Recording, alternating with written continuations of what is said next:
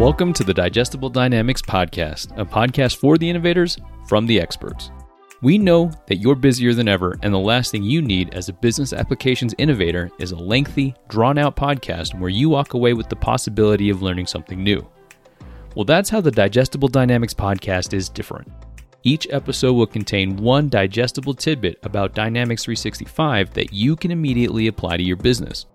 With the combined experience of three decades in the business application space, Dr. KJ and I understand that the power of technology is not about the features and functions, but rather the value it can bring to your business to help you transform and drive growth.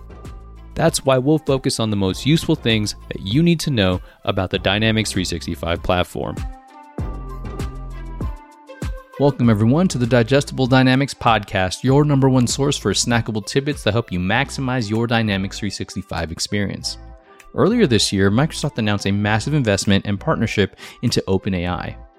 Through this partnership, product features like Copilot, which is an AI powered assistant, are being accessible through Dynamics 365 solutions like sales, service, marketing, and supply chain. We've had some amazing guests on the show that have broken down what those features are and how much potential value those features hold for end users. Well, KJ and I wanted to do this episode a bit differently. Between the two of us, we wanted to discuss the idea of whether or not AI is overrated. Are we all victims of recency bias? Is the technology even worth the hype? We discuss these questions and more on this week's episode. Ultimately, we'd love to hear from all of you. Do you agree that AI is overrated, or are you bullish on the technology and the future of AI? Share your thoughts with us on our LinkedIn page, send us an email at digestibledynamics at microsoft.com, or if you want to come onto the show to discuss AI, we'd be happy to have you on. This episode is going to round out season four for us on the Digestible Dynamics podcast. KJ and I will be taking some time off and we'll kickstart season five at the beginning of August. Thank you all for being great listeners and even better fans. We'll see you all next month. Have a great summer. Welcome, everybody, to another episode of the Digestible Dynamics Podcast, your number one source for snackable tidbits to help you maximize your Dynamics 365 experience. Now, KJ and I have been on this exploration tour, if you will, of AI and Copilot and how that benefits and is valuable to Dynamics 365 customers. I know myself and KJ have had plenty of conversations with our customers in the field where they're wanting to learn more about AI, how it's going to be beneficial to use Copilot, things of that nature. But we wanted to take a step back and really converse with each other to understand is AI overrated? It's something that we wanted to explore, some thoughts that we had that we wanted to share with all of you. So, KJ, when you hear a question like, is AI overrated? What comes to mind first? Well, great, great question there, Kevin. Um, you know, I don't think AI is overrated. Um, I think it just needs to be used in the right context. And so if you look, it really kind of breaks down into five different areas, right? You have your potential versus that current state, which is really about impacting the life, right? Maybe it's healthcare or transportation or maybe even in entertainment industry, right? Um, but it might not live up to the, some of the hype that you know some of the people have uh, in people's view for that. But then you also think about some of the benefits and the drawbacks, right? Uh, benefits, automation, right? Uh, Agreed. About insights for larger data sets and some of the capabilities, the large language translation, uh, helping you format emails or uh, let's say sprucing up your your verbiage or a letter that you're writing, a page or dissertation, whatever it may be. It's an assistant, right? Uh, some of the drawbacks, it's it could be taking out of context. Think about college students. Uh, are they are they using this to fully write their paper? What are they actually learning? And so I think those are some of the drawbacks. You think about some of the realistic expectations. People think this is going to do their job for them, right? Um, and so that's that's one of the things I see. Um, people think that this is going to take over their job, um, but it really can lead to a lot of disappointment. This again is an assistant. This is not something that's going to take your job. Um, you think about the technical limitations.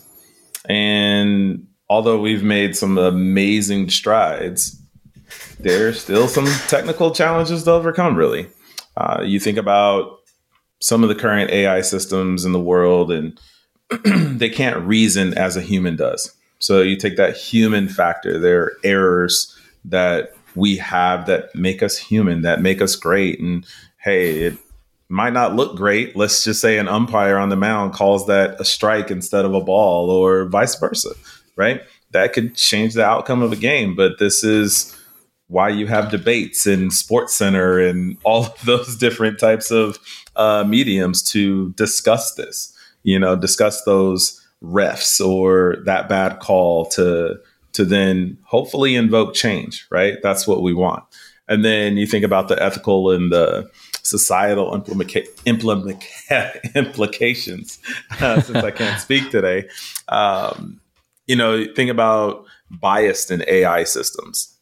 Well, what is the some of the potential misuse in AI? And then you think about the impact on jobs. That's super huge. So I think around those five things potential versus current, benefit and drawbacks, realistic expectations, technical limitations, and ethical and societal implications. I think those are the five things that I don't think have AI as an overrated tool. I think this allows it to continue to evolve and become that true assistant that we need in our lives to do tasks that maybe we're just not good at right? Um, mm-hmm. but it can enhance and make us more efficient as as a whole. Love that. And thank you for bringing up those five pillars if you will which we'll use for our discourse of of kind of analyzing or providing our thoughts on whether or not it's overrated. I feel that there is because it's such a popular and hot topic uh, plenty of executives feel like it can be a panacea or this uh, one remedy that solves everything. And I love the enthusiasm of the the uh, wanting to jump right in with AI. I do think that as of now, AI, even more so, rather, is becoming more and more of a, a, a nebulous term. Mm-hmm. You can go in so many directions with right. AI that you need to first take a step back and understand your existing processes that need to be revamped or re-strategized and figure out okay do we even really need AI in this context? Because I think thinking about the potential that AI can provide and the current state that your that your business is in, AI can be useful absolutely can. It can make your line of business users operate with greater efficiency, with deeper insights that are matching with the hyper personalization expectations that customers have when it comes to a customer experience. Uh, you, we see it in our personal lives, right? We're more and more frustrated when a email comes in that's not personalized and like I've purchased products from you. Why are you sending me this product I've already purchased? We're past that now, right? We expect more. So thinking about what your customers need and how you're doing things today, maybe interjecting AI isn't the actual remedy that you need to solve it. Can it be helpful? Sure. But there are levels to things like technology architecture. It may overcomplicate things and make things a bit more difficult. So I think thinking about where you want to go versus what your current state is is a very very useful thought in the idea of whether or not you need AI. And that piggybacks off of the idea of benefits versus the drawbacks. Mm-hmm. What are the current benefits of introducing AI? And what AI really? Yes, the Chat GPT technology. Uh, there's DALL-E, there's large language models, there's even there's so much AI that I don't I I will confidently say I don't know a vast majority of it, right? Like everybody else, I'm still learning, but that's the beauty of it. The resources are more and more abundant of learning what's out there, and some uh, great places to to look things up are the podcast, YouTube channels. A lot of people talking about because it it's a hot topic. So I, I, do think that that is a great thing, uh, even if it, like if you look at it as in, in way a fad, the benefit of it being a fad at the moment is that you can gather so much more information that much faster. I personally use the new Bing. It gives you like those 30 questions. I feel like I can learn a sufficient amount of information in 30 questions. Plus, it provides you with the the resources where it's pulling that information from and synthesizing that answer. So that's a, a just a hack that I use on a daily basis when I have a question about something specific. Uh, no, that's good. I just hope yeah, you're yeah. not using wiki pages. That's all. Definitely not using wiki pages. I don't even know if it will connect to that. I hope it doesn't. I hope not.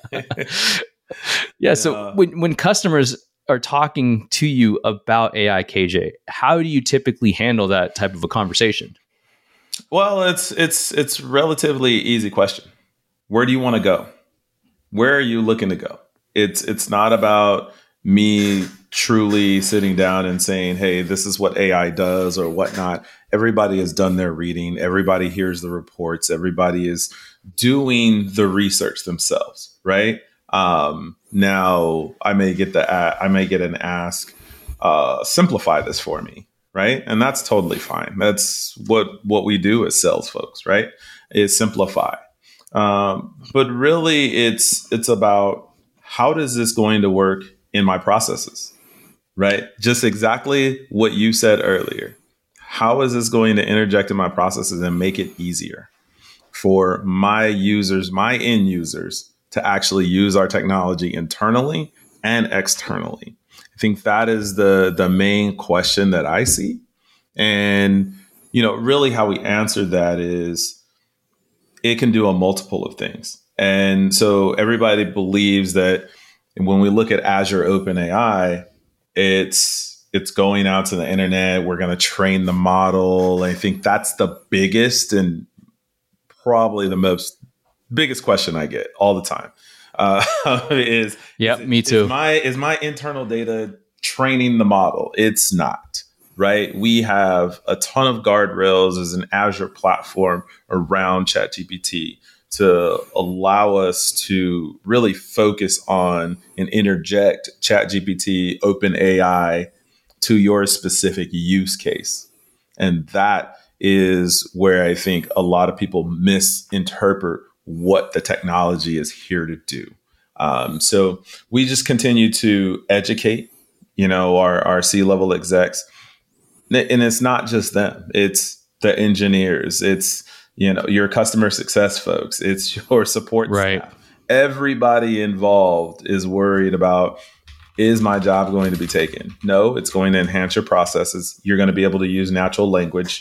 You're going to be able to really make yourself a little bit more efficient. If you weren't if if it took you five hours to get tasks done before maybe now it takes you only two.